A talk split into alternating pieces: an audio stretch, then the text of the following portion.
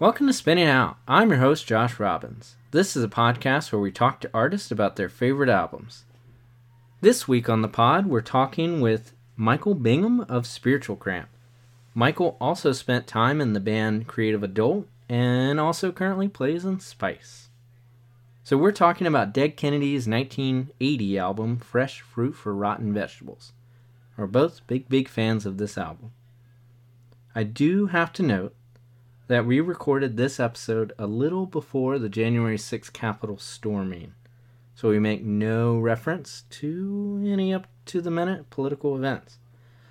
Also, because of that, we don't mention the embarrassing tweet celebrating Mitt Romney that Dead Kennedy shot out following everything.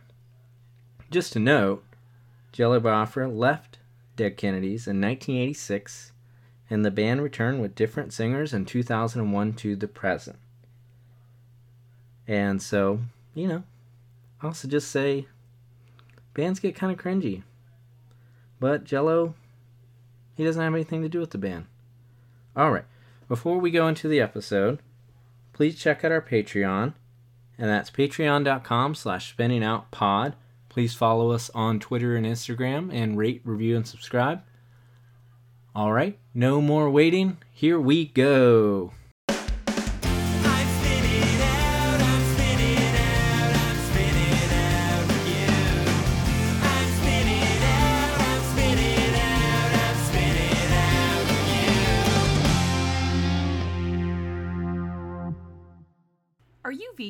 Or do you simply enjoy good food delivered straight to your door? Then you should probably check out Nourish. Nourish offers culturally diverse, gluten free, organic vegan food for meal delivery and catering, all while enriching their community, employees, and our planet. If you're in Charlotte, North Carolina, you can find them at nourishcharlotte.com.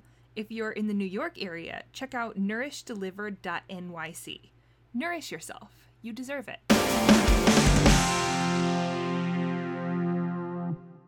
Hi, Michael. How's it going?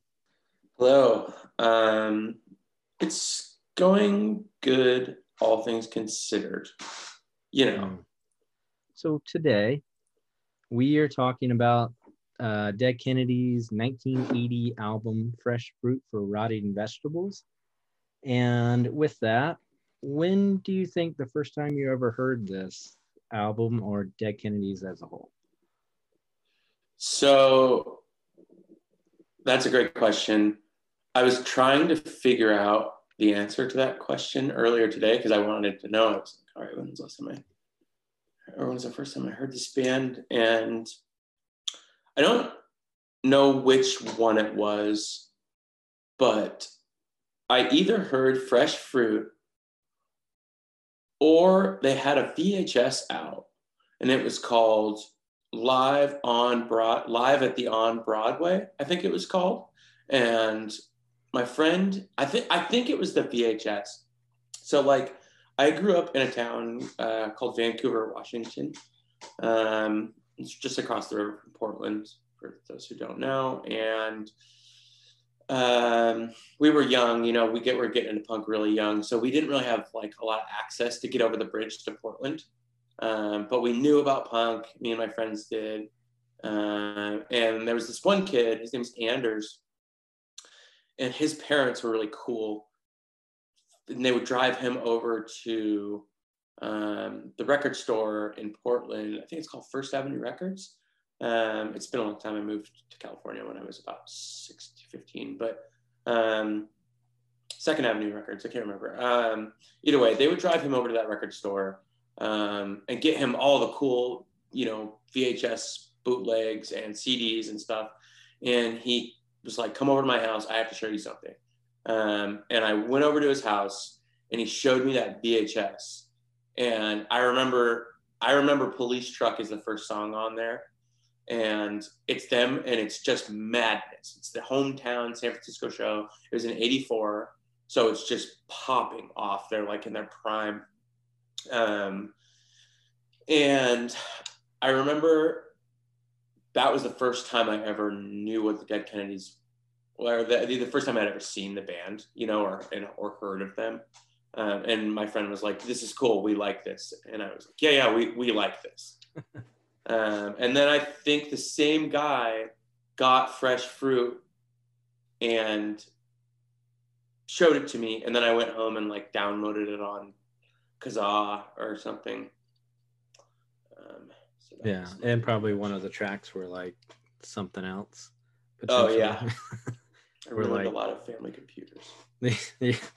yeah um yeah i don't i don't i feel like it's i i mean i didn't think about it because i was asking you um but it's like i don't feel like i remember a time that i don't know about dead kennedys but i think it's like more of just like the symbol of dead kennedys like almost like seeing that you know that lettering on like someone's pants you know Oh yeah. um like i think one of my first kind of memories of like a punk in the wild was like we were driving by this restaurant it was like a whole family but like the the kid in the family had like this this the tallest mohawk but it was basically just like all of his hair kind of glued up into one place um Mhm. now that i'm thinking about it and he had a black flag shirt on and uh and like a dead kennedy's like patch on his pants and how old were i felt like I was probably like, I don't know, like 11 or something. Like, wow. you know, and it was just like one of those things where it was really like seeing a unicorn. Like, but it was like, I remember being drawn to it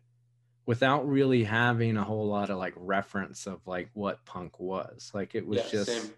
yeah, before time began, you know, I just, I was always interested in like whatever that was.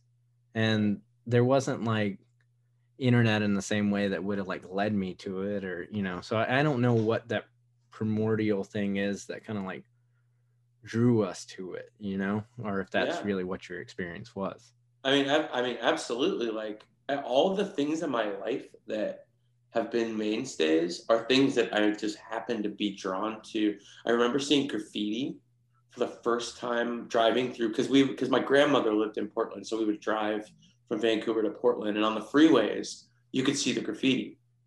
And I remember thinking, I'm gonna figure out what that is, and I'm gonna figure out how to do that and you know it's I, I you know it's not something i really like go after super hard anymore but it's definitely a large part of my life graffiti writers are you know and like all my friends still write graffiti. And you know punk was the same thing. It was like it was just this thing that you knew i knew that i wanted to be a part of.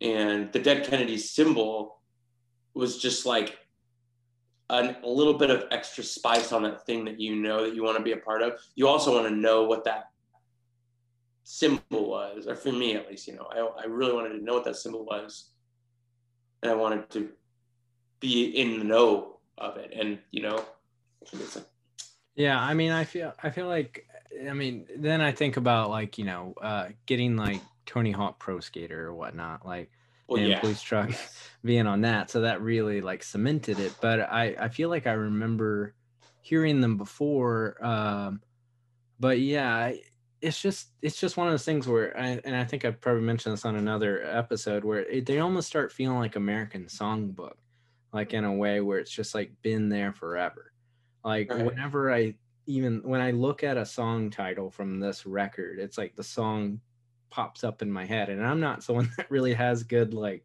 like when i see a song title a lot of times like i don't know what song that is and then like one of my friends will play it in the chorus like i have bad recall with that for some reason.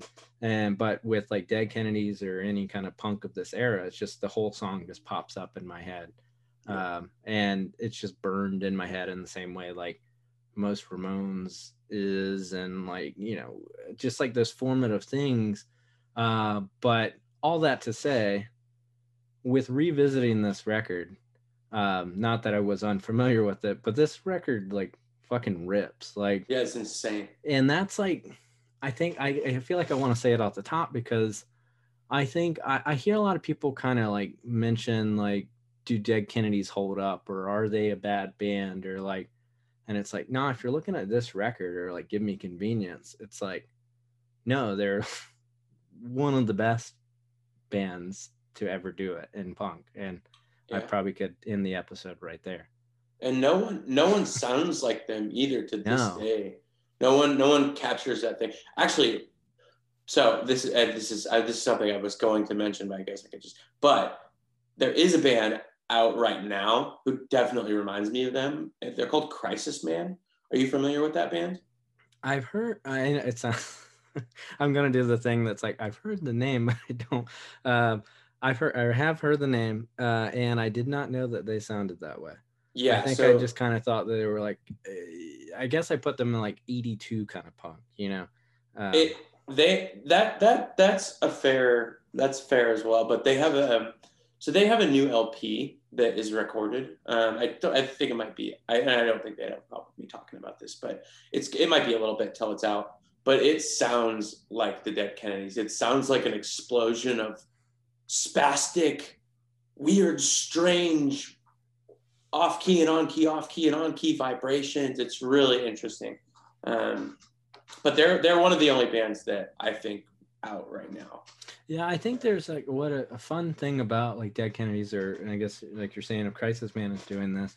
Um, there's just so much like really cool space in Dead Kennedys that I don't Yeah. think a lot of like definitely a, I feel like when people kind of rip off you know kind of their 82 hardcore thing, everything's kind of smushed together. You know, it's like uh maybe because nowadays all that stuff's recorded on like MacBook speakers, uh, which is fine um but it's like there's so much like just amazing space in dead kennedy songs where it's like they weren't concerned with like filling everything up and i think like a modern thing to do is to like kind of layer a bunch of shit or let the guitar like topple over everything which can be really great Yeah. but you know it's like it's like no you're right like to me no one really sounds like this either no one like really has the foresight or the accidental foresight to you know kind of have that kind of panning kind of sound that's like makes it sound a lot bigger and weirder in a lot of ways Yeah, it's very strange music. It's like circus circus music or something like that. yeah and i, I don't know I, I feel like i don't ever i think the weirdness of jello's voice was always like a positive thing for me as a kid like and, Yeah, uh, you know and I, I have people that are like well i mean they're like i think i would like dead kennedys if it wasn't for jello and i'm like that's kind Bro, of a selling point for me you know Yeah, and his antics on stage and as a front person, him running for mayor, you know, he's just like he's a, he's a comedian, you know, he's like Yeah. a wacky, he's like a you know, his his whole bit is his life is kind of like a almost a that sounds reductive, but it's, you know, it's kind of like his style of making art is a bit almost in a way. Yeah, I, and I um I think I was I was telling you off the pod about like the uh like the Jello. I mean, there's so many Jello with you know kind of albums, but the Jello Yeah. with DOA um album that I was telling you about, like it's it's more like metalish kind of punk, but of like the kind of early to mid '90s uh site. But if you look up just pictures of Jello during that time frame, um, he's he's like rocking a lot of like uh, kind of western shirts but also has like the anton lavey goatee Mm. um, and the combo of it is just is great yeah, well, it's it's subversive, you know. Yeah. It's like it's like design. It's designed to make people do what you said and say, "I don't know if I like this guy." That's part of it. You know, it's it's like I think Andy Kaufman is maybe a bit of a stretch, but you know, it's like it's like to dress like that and act like that and sound like that. It's kind of like a big fuck you. I think it's pretty, which I always appreciative of. yeah i mean like do you feel like younger people i don't know if whether we have any way of knowing this but do you feel like younger people are um getting into dead kennedys or is it more of a symbol than you know, like a That's a great question.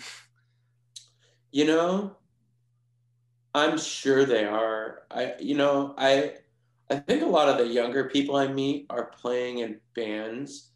That's kind of how I encounter people mostly.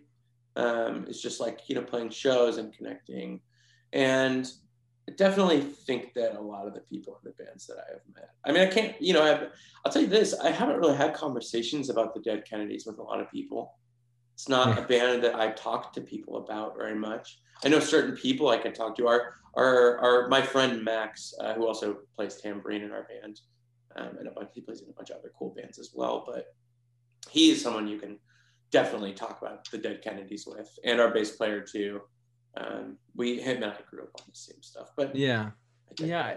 I wonder if um I think I think sometimes it, it feels like maybe like I, I feel like I have that thing too where I'm like it just doesn't really come up. But it's like it's like they're Yeah. so ever present that if do we kind of in result like almost take them for granted, and so it's like no one is really talking. I would say no one's talking about them, but it's like there no one's talking about them seriously. Right. Um, As yeah, I guess like yeah, as influences because of like how omnipresent it is. Like in the same way that it's like, well, our minor threat kind of underrated in 2020, you know, because Right. we sort of just took it for granted that it's one of I the mean, better things. that that so there's two there's two things that I'm thinking about. So one is that my friend Carl, who plays in a band called Fatigue, and he played in a bunch of awesome bands from San Francisco for a long time, Our Turn and Sydney Ducks and um, other bands. But he always talks about uh, bands being part of the fabric, right? Like they're part of like the fabric that is woven into punk rock, you know, or people's like, uh, you know, it's it's the fabric of your clothing that you wear. You know, you take for granted, you know, the stitching on on a nice jacket or something like that. And I think the Dead Kennedys are certainly a part of the fabric. Um, and the second thing I was going to say is people, you know, getting into Dead Kennedys at a young age. One thing I was thinking about is ceremony, um, who are from the same area that I am from. Um, they did a California Uber Alles cover for a long time. They put out like a, I think um, it's not a seven inch of it, but one of their record release covers is a rip on fresh fruit, I believe. And um, and when they play that song, whenever they play that song, the crowd explodes. And I was thinking about how if if it's possible that when ceremony did that, they basically introduced a bunch of people who had only listened to mental and righteous jams to the dead Kennedys, or if it's what you're talking about and people are just into it, you know, because because when they play that song, it pops off. Every person in the room knows the lyrics, Yeah. and it's so cool to watch. I mean, I, I think they still do it every once in a while. Um, Well, I mean, I, I think it would be. I mean, there's no way I could prove it or we could prove it. Um, but it would be nice if they just kind of are a band that they're omnipresent yet still, you know, kind of heralded by I don't know people under twenty or let's say people under twenty five, you know. But yeah, yeah, so it's and this was their first record, right. and to be like so realized too, like it's like I don't want people to hear a lot of my bands like first records, you know, like Yeah. to like come out of the gate like that strong, you know, yeah. um, with that, and like you were saying, like it is like a carnival, um, and that that's like a strange thing too, where it's like kind of like the idea of like punk and I guess punk and hardcore that we have now, um, but at the time, like 1980 when this came out, it was like way more in line with I guess like the Stooges or you know like this this kind of weirdo rock tradition of kind of subverting you know I guess the kind of 70s glam rock and whatnot of the time but it but it also feels like it was born out of people that grew up with it and had an affinity to it like you know like even Keith Morris like talking like in any interview he'll just name check a bunch of like talk about like hanging out with someone from Foghat or something you know? right, right. uh, you know so so it's like it's like they were rejecting it but they knew the stuff i mean it's like they were probably like jello was probably like fans of like early aerosmith or whatnot and Right. that's i think that's something that kind of comes through in that style of punk um that isn't i don't feel like has like evolved to modern times Yeah, absolutely. Um, you know, yeah, I think I think I think I think you're right. I think I think you're right about that. Yeah. And I, I guess like well then I think you were you had brought up a few things. There's like so many places to kind of go with like with dead Kennedys. It's kind of hard to like pinpoint one thing. Like it's like, you know, you could we could talk for like a couple days of just like Jello as himself or kind of like the drama after the point of them being in a band. I guess, you know, almost like I'll let you go with one thread of Dead Kennedys that you know you want to talk about. I mean, I think that the Dead Kennedys were just a thoughtful group of people. they're they're definitely a thoughtful group of psychos.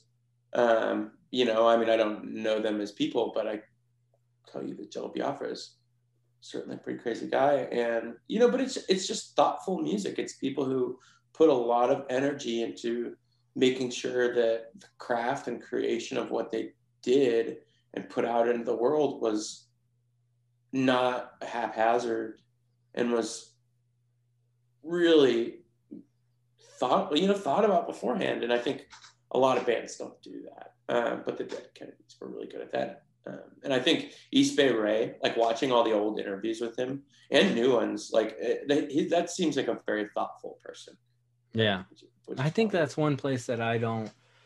I feel like uh, uh, all these years, I feel like I've always kind of just gone down the Jello path. You know, it's like Yeah. I don't, and I think like in kind of modern history, it's almost like with with like them having different singers and whatnot. You don't, you kind of like don't give like the band probably the credit it's due. You know, oh yeah the band is amazing, but it's like I'm thinking now, it's like I don't I don't know if I've watched a video with East Bay Ray specifically, you know, like an interview or whatnot. dude, Klaus Fluoride, their Yeah. bass player, hit the backups he does in that band. It, that band would not be what they are without that guy's singing on the records. And Ray, like those songs are just crafted so well. I mean, Jello is a really great, charismatic front person who did a lot in the way of getting atten- getting people's attention. You know, by being crazy on stage or you know running for mayor or you know starting a really cool record label. But i think like i think the rest of that and you know there's something to be said about people. I've always thought this that if you look at someone and all of their friends think they suck like do you think it's that person or do you think it's all of their friends you know what i mean it's, is it the one person or is it the five people who are all being like no this person sucks and i don't i can't really speak to the inner turmoil that uh, went on within that band. But I mean, the whole rest of the band, I believe they still play together without Yeah. Jello, and I think they still release music. And, you know that that I think there's something to be said for that. You know, um, and how they were. Yeah, and ha- have you? I mean, being from or, you know from that area, or you know, uh, have you met Jello? Oh yes. Okay. What Oh, is yeah. he? What is he like? in I don't know. We'll say 2020, but you know, Yeah, I mean, I, I, I couldn't, I couldn't comment on his character. I guess Uh, even from a distance. I mean, you can hear the man when he walks in the building from the other side of the room. You know, Mm.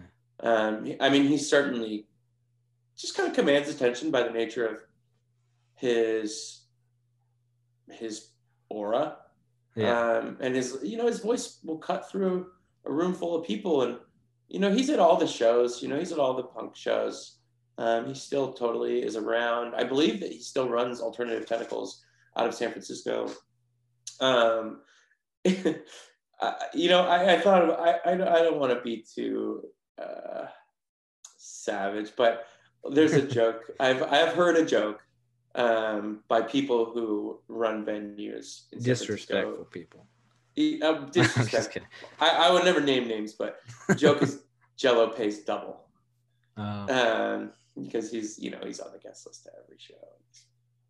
Mister Mister Jello Biafra coming into the San Francisco, you know, but it's like that that wasn't even that was earned, you know. yeah, yeah. So, um, but I I could I can't comment on his character. I I have I've never gone up and introduced myself. to him. Yeah. Yeah. Uh, one of the things, I guess, um, I I don't know. I guess we'll go into it. Uh, the thing that you presented to me today uh, was very interesting. I mean, you know, it kind of makes sense. Like, I, I could, I know these things are probably going on, but essentially, the court document. Uh, I mean, you could basically Wikipedia but the the detail that this went into, uh, the court document that you presented to me about uh, royalties uh, was just I don't know so so interesting. Yeah. Um, yeah, You know, I think when you put so much time into something when you're a little younger and you really start building something out of it, that's really exciting. And it's also encouraging to not look back. you know, in the way of following your passions. But I think at a certain point, you look around you and you realize you probably passed up on a lot of other opportunities to see something through. And that thing is probably really important to you being able to pay rent every month. Yeah.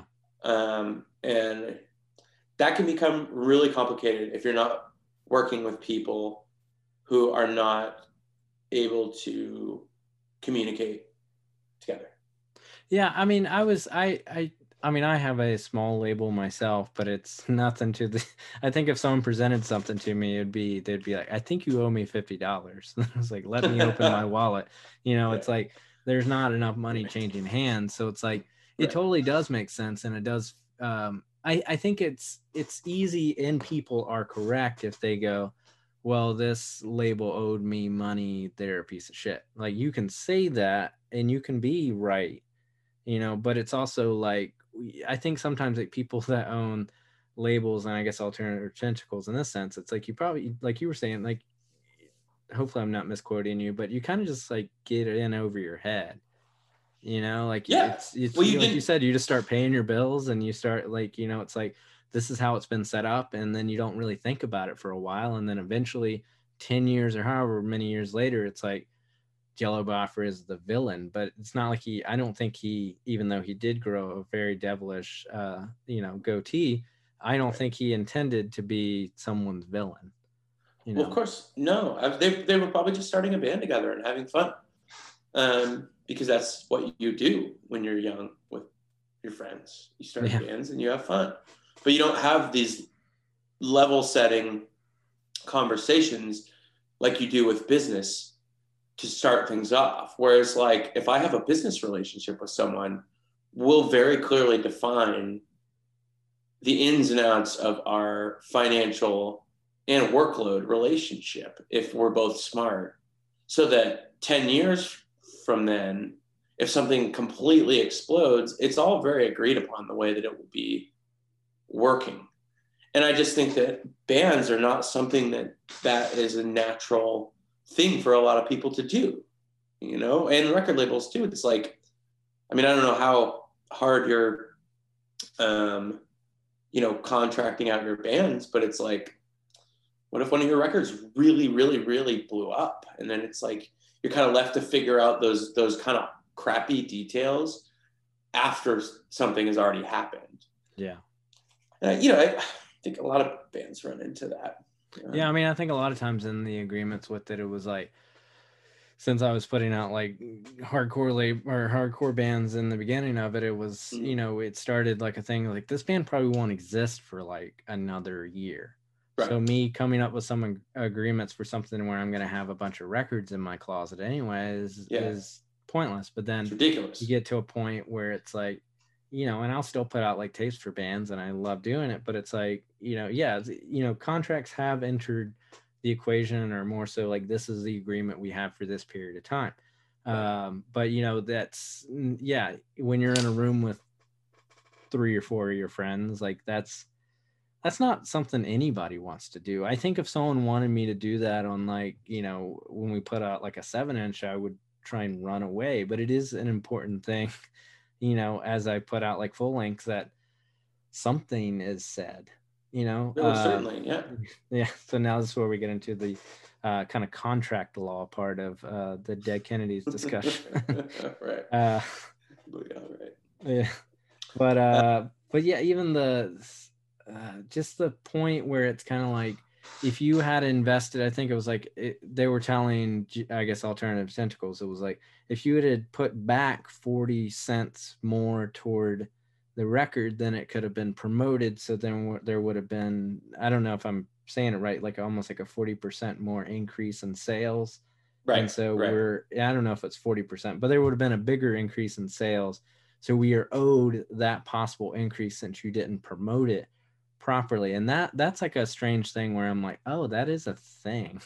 Let's yeah, that's that sounds pretty speculative, but I suppose that there's probably some sort of formula where you can determine return on investment from marketing I'm sure I, I I know I know there is, but I don't know those ones. Yeah, I mean, obviously, if you put out a if you put out a record and you have, I guess there's like two ways you could look at it. But but at that point, they were already selling like they were saying like an average of like a hundred thousand records a year or something. Yeah, or that's at that crazy. point, you know. And then it's like, but it's like for bands of any of our size, I think in a way that if if a label puts out something and they they pay for like PR for us, they're not necessarily sure they would recoup that amount. So promotion doesn't always equal sales, but we're also talking about an era of where Yeah, physical product used to move more. yeah. Sale where sales were were much more in your face. So how complicated is the money now between Decay Music, which is basically the Dead Kennedys entity, versus Alternative Tentacles now in a streaming world?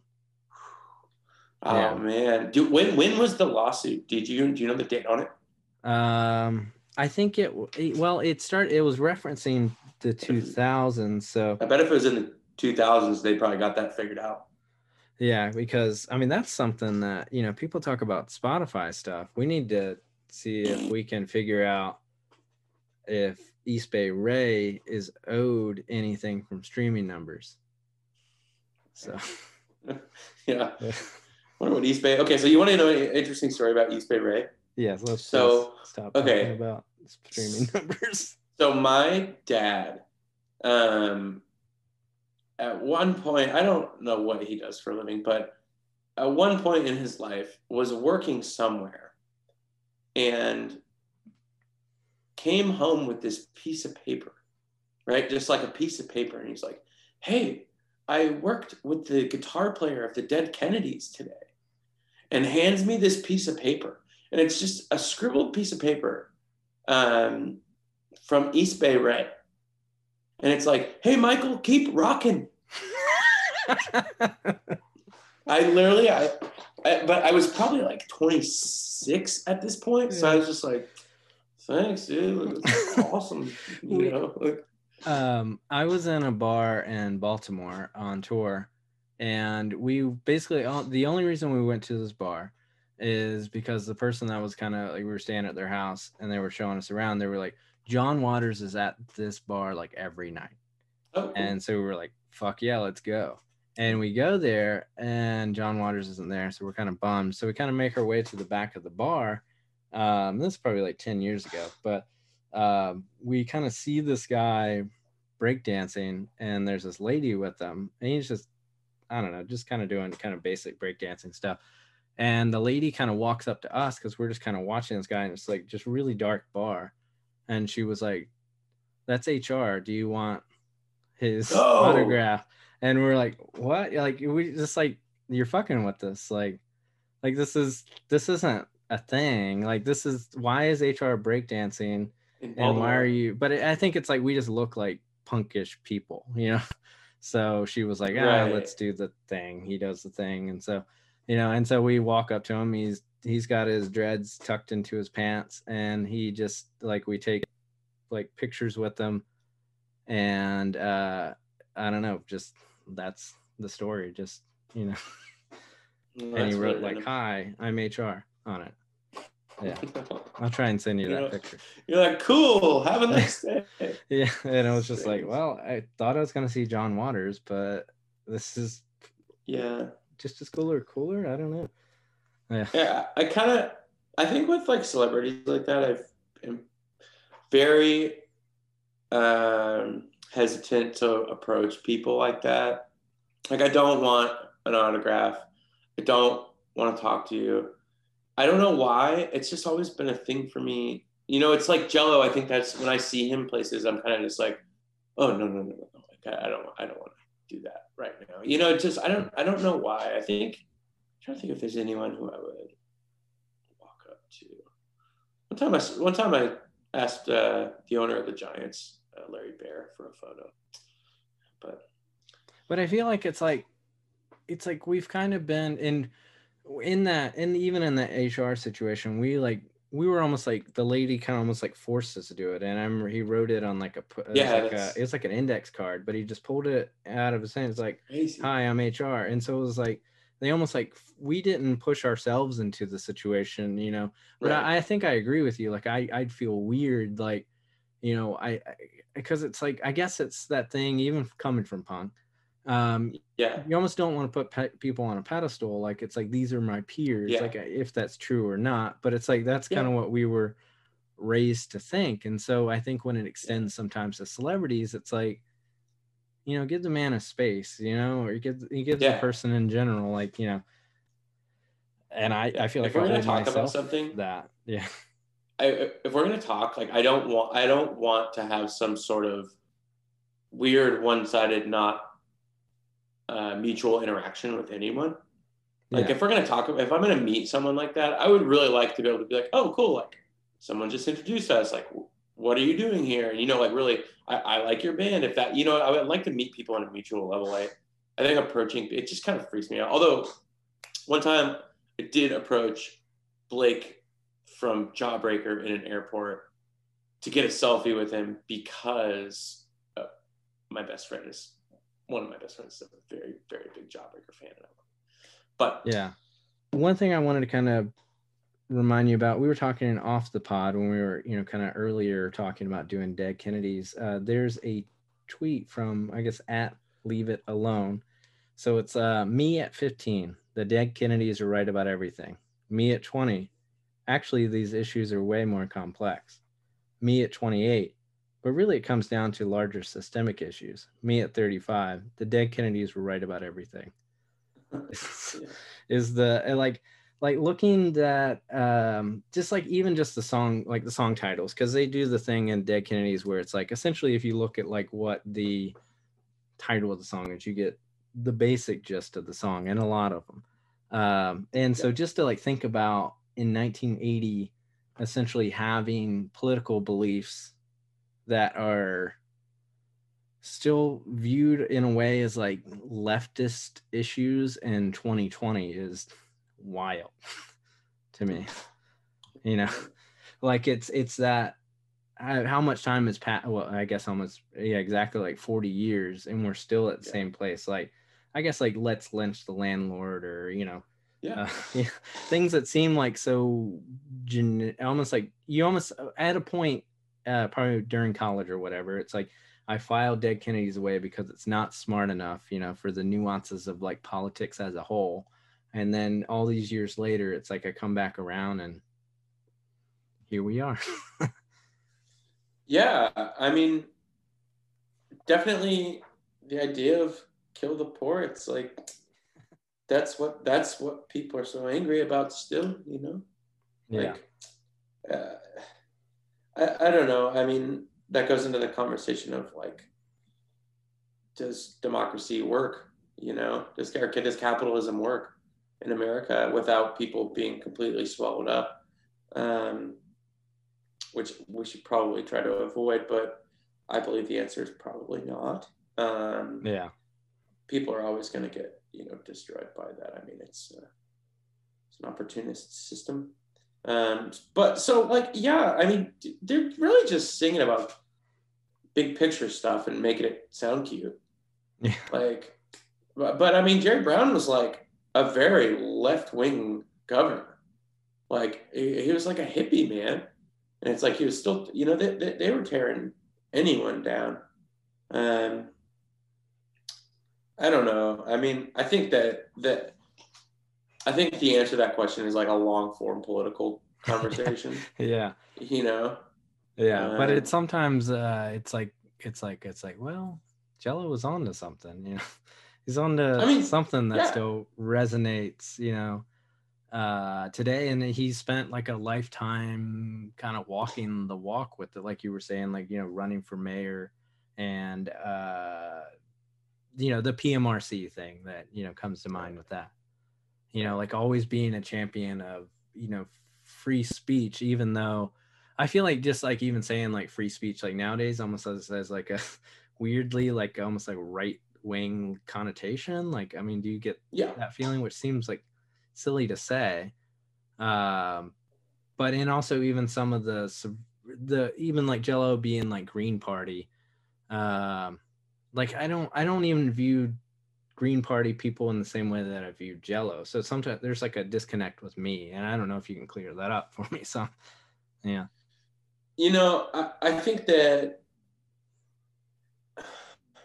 that's this is really tough because it goes into the conversation of like how badly do you want to try to dismantle it versus how badly do you want to just work with what you have within the systems that you're given um, and i mean I, I can't really speak i don't really know anything about Jello Biafra's political uh, beliefs. And I mean, obviously, we probably think a lot of the same things from a large scale perspective, but I don't know, man. Like, I, I think the dead Kennedys were right about a lot of things. Uh, I think when you get a little older, you do learn, you know, the nuances of politics, and not everything is as black and uh, as white as it used to be. But when I was a kid, like, I remember when I was young thinking like, like when I first got into punk rock, I was like, fuck the police and fuck religion.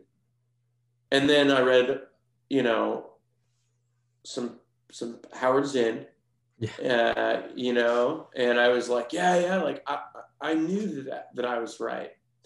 And I'm I'm 33 and I, you know, I still really believe those things. And it's like, I think like it's we're talking about the fabric of what gets you, what maybe even draws you to these things.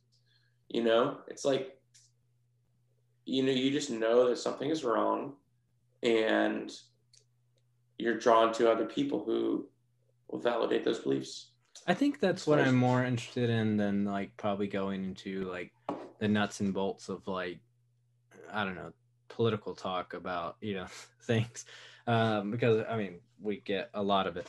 And also it's like I don't know I don't know how informed in the broad ways of breaking that down but you know yeah it's it always just gets me like it's like what was it that drew me to it? Like what made it you know like was it i guess like a chicken and egg kind of thing. It's like it's like was there something that happened in my life that kind of led me to that or was it like you know like which one kind of happened? Was it like i had just like a brain built to be kind of left you know to be left leaning that led me into being a punk? But that's not the case for a lot of people especially like punks of this time you know?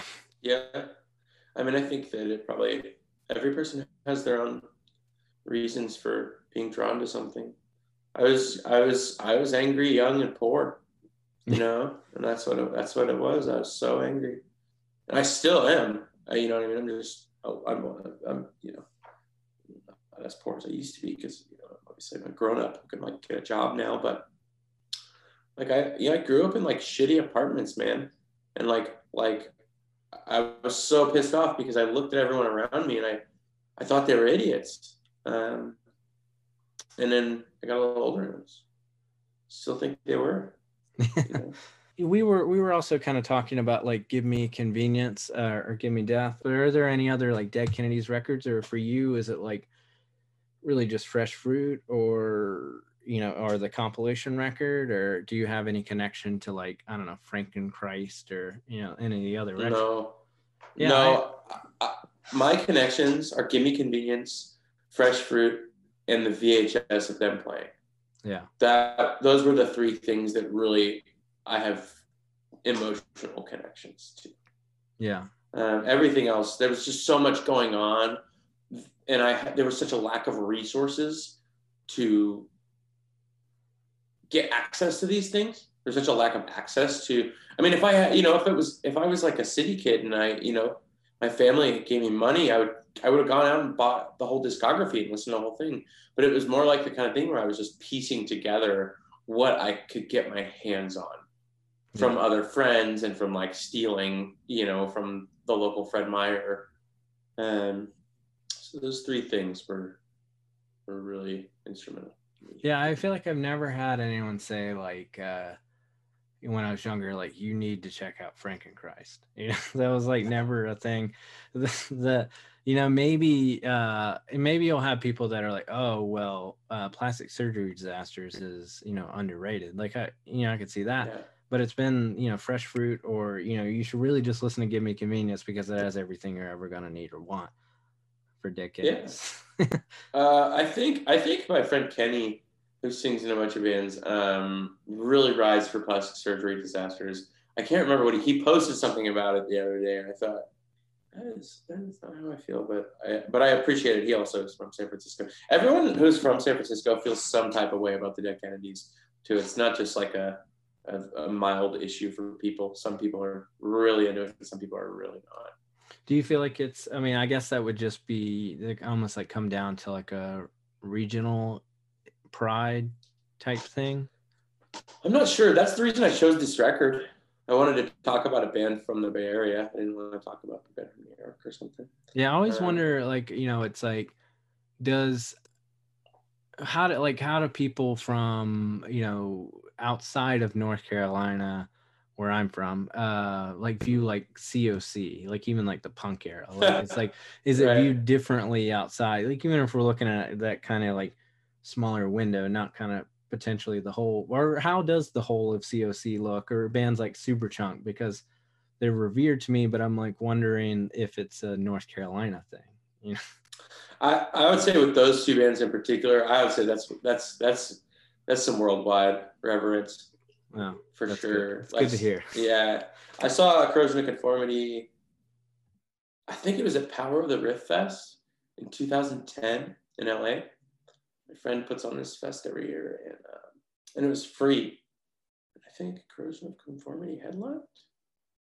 Uh, well, it was a long time ago, but yeah, and same with Superchunk too. I mean, and the and they do merge, right?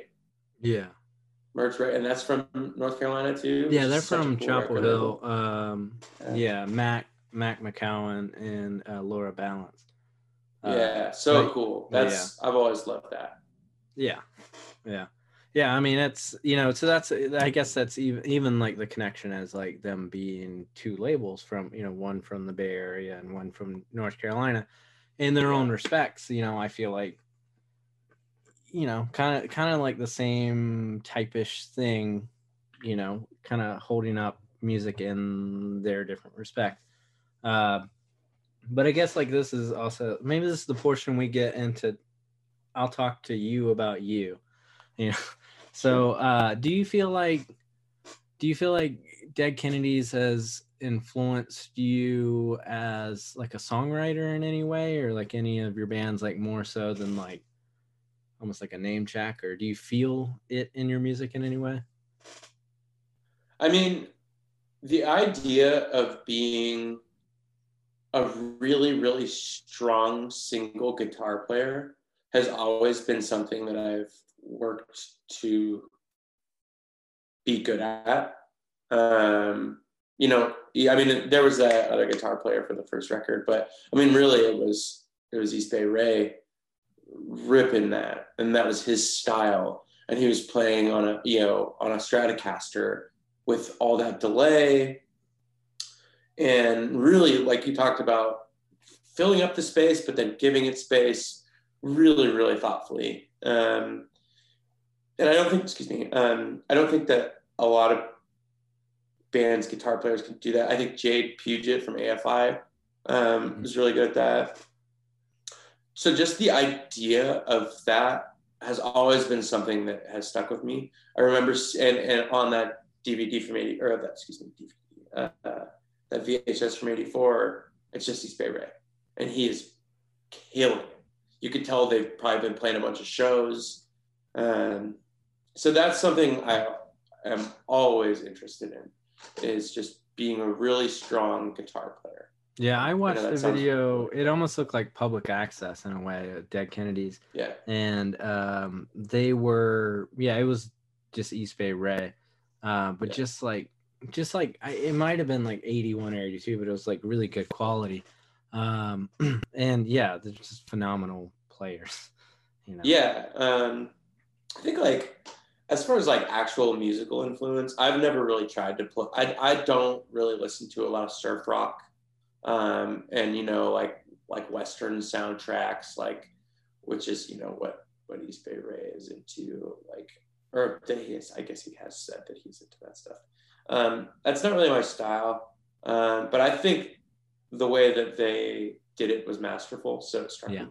and, But I was yeah, never. tasteful. I don't think I ever looked at that band and thought that's what I want to be doing because it's not really Yeah, it, it can also there's like a flip of the coin where that kind of way of playing kind of leads you to um you know like Reverend Horton Heat shows and uh you know fixing up Yeah, like you can it can kind of lead you that. down a, it can yeah it can lead you down a rockabilly path that can That's what I'm saying. I'm not.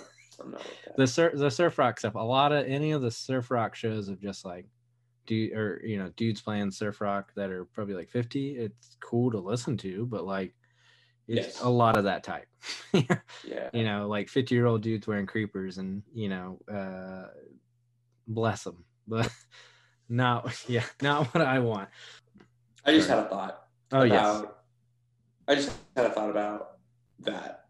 And maybe not the music, but the art. The art of Winston Smith had a profound effect on the way that I viewed album art as a kid and still does. Um, I went to a, uh, a photo show in San Francisco. I think it was in like February, right before everything kind of went to hell. Um, and he had a bunch of original collages up. And that dude is a maniac. And I am a huge fan of his art. Gee Vaucher, too, you know, who did all the Crass stuff. Um, yeah yeah that that stuff real i mean that's like yeah let me actually take that back. Like i was i, I you know have you have you seen um the documentary fresh fruit for rotting eyes? No i haven't. It's a little documentary they put out i believe it was for a reissue of fresh fruit. Um and the band helped direct it. Uh, jello was not a part of it. Um but the art direction is insane. Yeah. It's it's it's just like my ideal aesthetic for a punk band. Um, Dead Kennedy's t-shirt designs are fire, a striking logo, really subversive collage work. That's that's a, something that I apply to a lot of the des- design work that I do. for yeah my I'm, band I'm wondering um well so is that who did the art for like give me convenience as well or Yeah? Winston Smith did that collage right there. Okay, and then well then fresh fruit stuff. It's a photo. There is actually an interesting um story I didn't know about like what the photo is from. Yeah, the riots. Yeah, and I I didn't I didn't know that. You know I don't Yeah, know. very interesting. All right, so uh, have you seen the movie Milk? Yes. Yeah, so So I guess I don't know. Maybe I'm kind of saying I didn't know that, but I don't know if we need to explain like what you know that era and what that whole. I, if you haven't seen the movie Milk, um, you should. and uh, I'm trying to like encapsulate like what all that happened. I mean, it's uh, I don't want to get any of it wrong that you might be better to tell. yeah. I mean, like I I can't really speak uh, because it, because this kind of goes into like the gay community in San Francisco. Yeah, yeah, Um, but I mean, I believe he was Harvey Milk was elected city council. He was the first openly gay city council member, and then he was elected. Was it just city council that he was on? I think it was just on city council, but I guess like the easy way we would just say he was in kind of local politics in San Francisco. Uh, right. you know, kind of Yeah. more actually, yeah, on a local level. Like, um, he wasn't like the mayor or anything, but you know, these these Right. positions are very important in every city. Um, and yeah, and so you know, the other, I think he was a councilman as well that ended up, you know, killing uh, Dan. I think his name is Dan, And White. white. Yeah. Yeah. And so I, I never realized that that was uh, art from that. So essentially, when Dan White got uh, acquitted of the charges, correct? Yeah. Well, he, he, he had a, a light sentence, seven years. He got seven years for And- premeditated murder. And then so that led to the riots. Um, I guess his light sentence. Yeah. So so Dan, uh, so so Dan White murdered George Moscone, who was the mayor of San Francisco, Okay. and Har- and Harvey Milk. yeah. Um, and and yeah, he had a uh, he had a seven year sentence for premeditated murder. And there were all the Yeah. And so I and that's crazy. Like I just kind of spend your whole life kind of and I guess as a kid I wouldn't have known the connection, but Yeah. you know, as knowing these things now, but then kind of going like right before we recorded, like, oh, that's what this photo is from Yeah. you know that period of time, like is like striking, you know. Yeah, Uh, it's thoughtful. Yeah. It's I not just it's not Yeah. it's not just someone trying to fake an aesthetic. It's like a real subversive thing that they're like, hey, like let's put this image on the cover of something that just happened that's pretty uh visceral, you know? Yeah, yeah.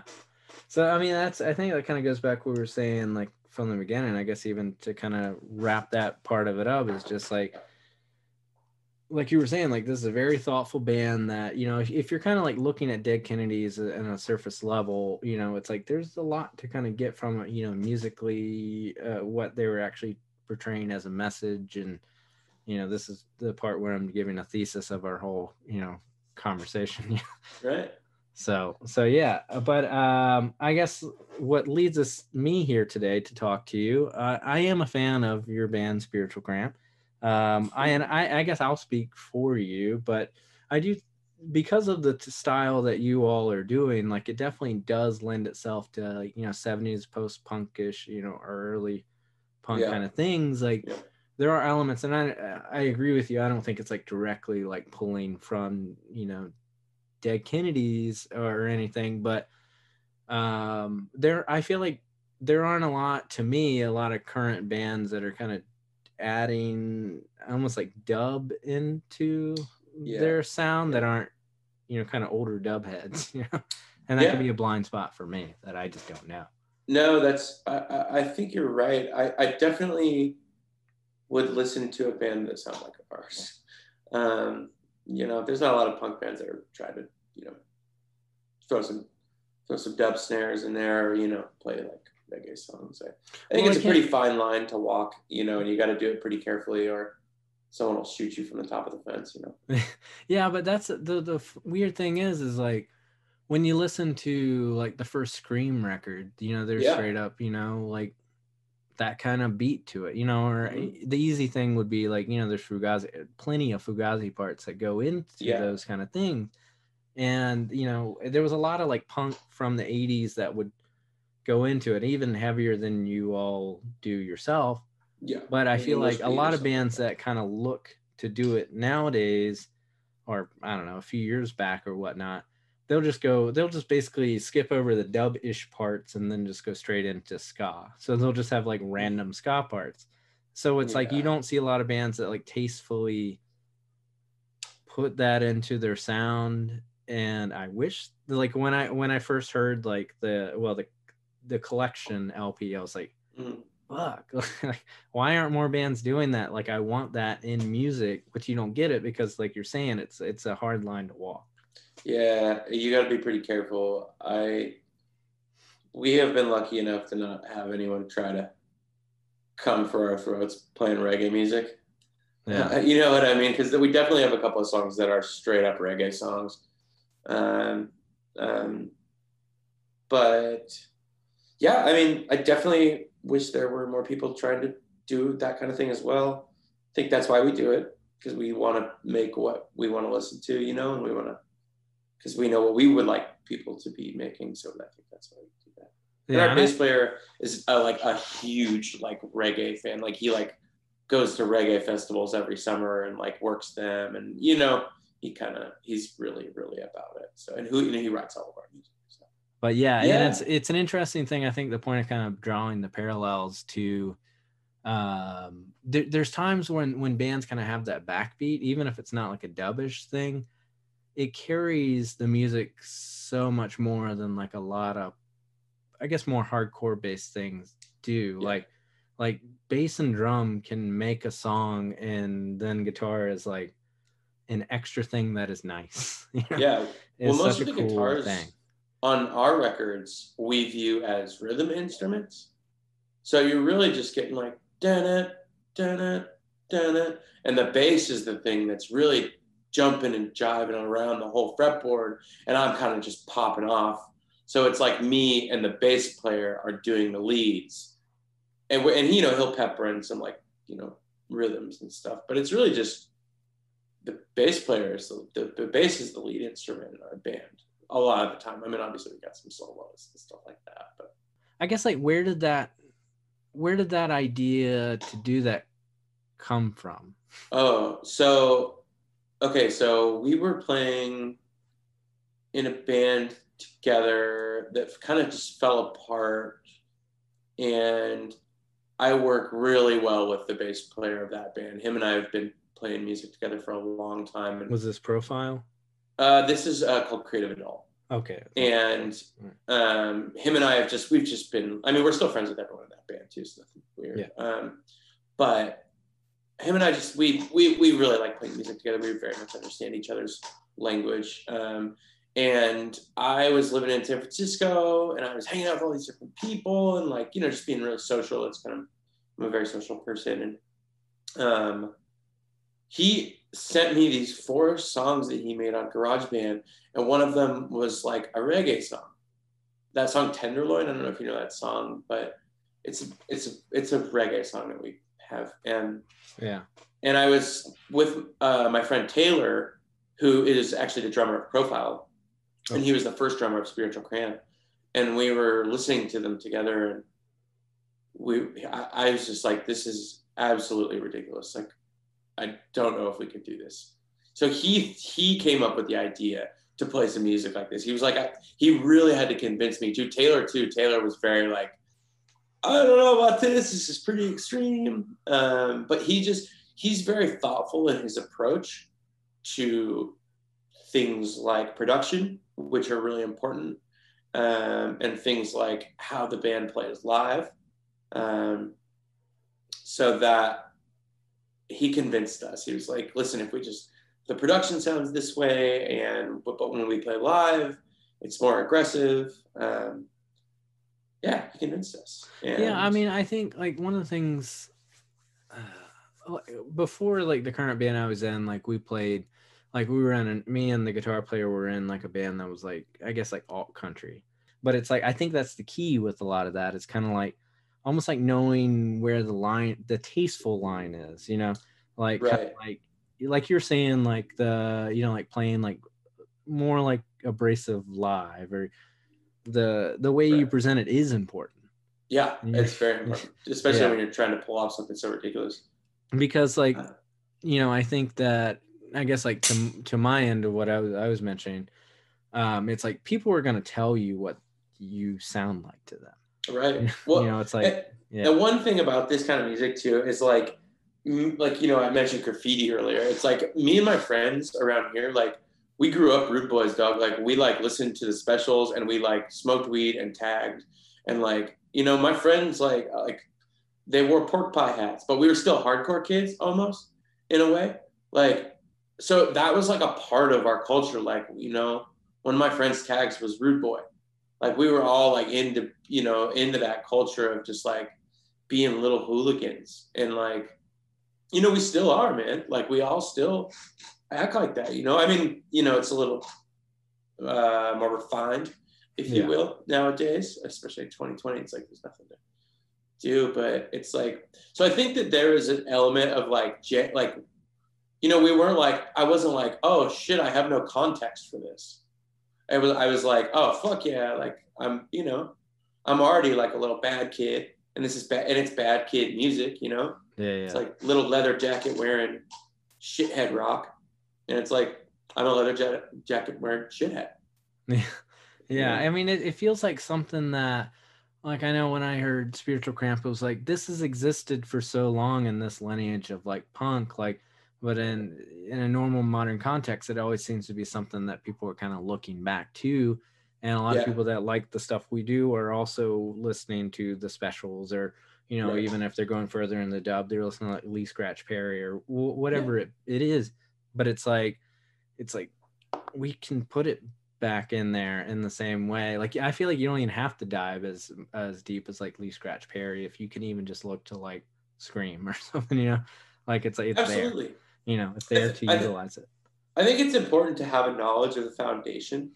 of what you're stepping on before you step on its shoulders, um, Yeah. or else it's like a little disrespectful.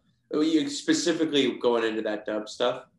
Um, it's like I think that, you know you don't want to make a copy of a copy of a copy. I mean, Yeah. maybe you do it. Maybe that's the art you want to make.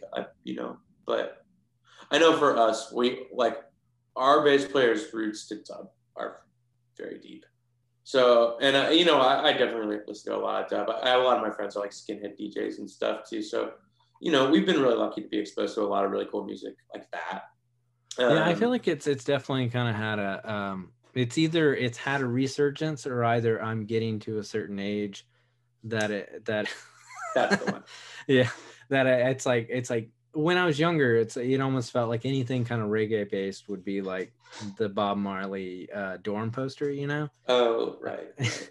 uh, but then I got to an age where it's like basically I feel like I just heard it in a record store and then I'm like I like this right. and you know it's like you know it's like what is this and it's like you know black uhuru or something you know or you know and it's like it's like oh i guess i like this music you know like i i, I keep having these realizations it's like stuff like like you know i'm not super well versed in either but like somebody will play i don't know like uh, drum and bass stuff and i'm like i'm Yeah. a fan of drum and bass you know it's like yeah. didn't realize it. My ears tell me I like it. You know, it's like it was always felt like almost like in a way, not so much like dub, but some of it was almost like the enemy of punk rock. But it's like, it's like I don't know, man, but I just like it. You know, so it's like I don't know Yeah. what that makes me. I don't really care. You know, Yeah. So I got like like when we were young, dude, it was like like I I mean I could like when I was really young, when I was like 13 and listening to Out Come the Wolves, it was like that was the first time I ever heard Desmond Dekker's name. And I was like, oh, like, what the fuck is Desmond Dekker? Who's Laurel Aitken? You know, who are all these people? And and and, and then I then I learned that like, you know, those rancid guys, they were like skinheads, you know? Like, I mean, they weren't like skinheads, but you know, they were like reggae skinheads and like uh, like I just I've always been into like that idea of just skinhead rock, you know, in one way or another. And you know, I'm I always like learn something new about the culture. There's like a lot of people. I mean, who my, a lot of my friends who are like very very knowledgeable about it. I'm just like kind of a like a fan. Um, yeah. I mean, I think it, the the part the tangent we're kind of on could just end like, you know, uh, if you're up to it, make me a playlist. yeah, it's right. something Yeah. it's something I do, I do want to discover more and you know uh, cultivate more. Um, but I guess like as I you know kind of wind things down and let you go back to your your life, uh, I guess what do you have coming up or where can people get to you? Yeah. Um, so what do we have going on? Um, Spiritual Cramp has a seven inch. It's getting ready to come out. Um, we have a split that is getting ready to come out, both of which we're excited about. Um, another band I play in, Spice, has a seven inch coming out. Um, and then both bands are recording full lengths in the spring. So uh, it's been kind of a quiet year for Spiritual Cramp in particular. Um, we we took the year off to just write. Uh, we've been writing a bunch, and you know we didn't want to push anything that didn't need to be pushed during a time when you know people didn't need another straight white dude gabbing. Yeah. Um, so we were just chilling this year. But I think come come next spring we're going to be a little more active. Um, you know, new LPs, new records and stuff. So Well, yeah. that's good. Um, Good to hear. The the Spice record uh, was a really great record from 2020. Yeah, I I agree. I so I don't play on that record, um, but I definitely agree. That was probably one of my favorite records of the year. When they asked me to be in the band, I was very very excited at that opportunity. Yeah. But yeah, I guess just to you know wrap things up, I Yeah, appreciate you taking the time to talk with me. I yeah, man. Wait for you know the spice stuff and spiritual cramp and you know I guess anything else you got going up in Yeah. 2021. Yeah, thank you so much for taking the time. I really appreciate it.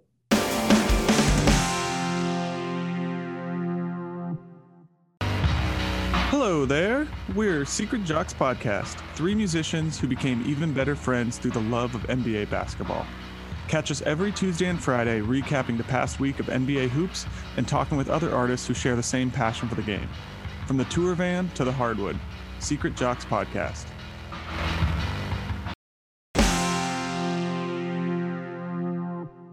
Welcome back. Thanks again to Michael Bingham of Spiritual Cramp. Looking forward to new Spiritual Cramp material as well as Spice. Okay, next week on the pod, we will be talking to my great friend John Russell of the band Gnawing. Gnawing released a 7 inch last year on Refresh Records and have their debut LP coming out later this year. We talked about the Stooges' 1970 classic Funhouse and all types of Stooges, Iggy Pop, all that stuff. Me and John go way back, so really excited for you to hear this episode. Before I let you go, please check out our Patreon at patreon.com slash spinningoutpod and follow us on Twitter and Instagram. Please rate, review, and subscribe, and just simply tell a friend.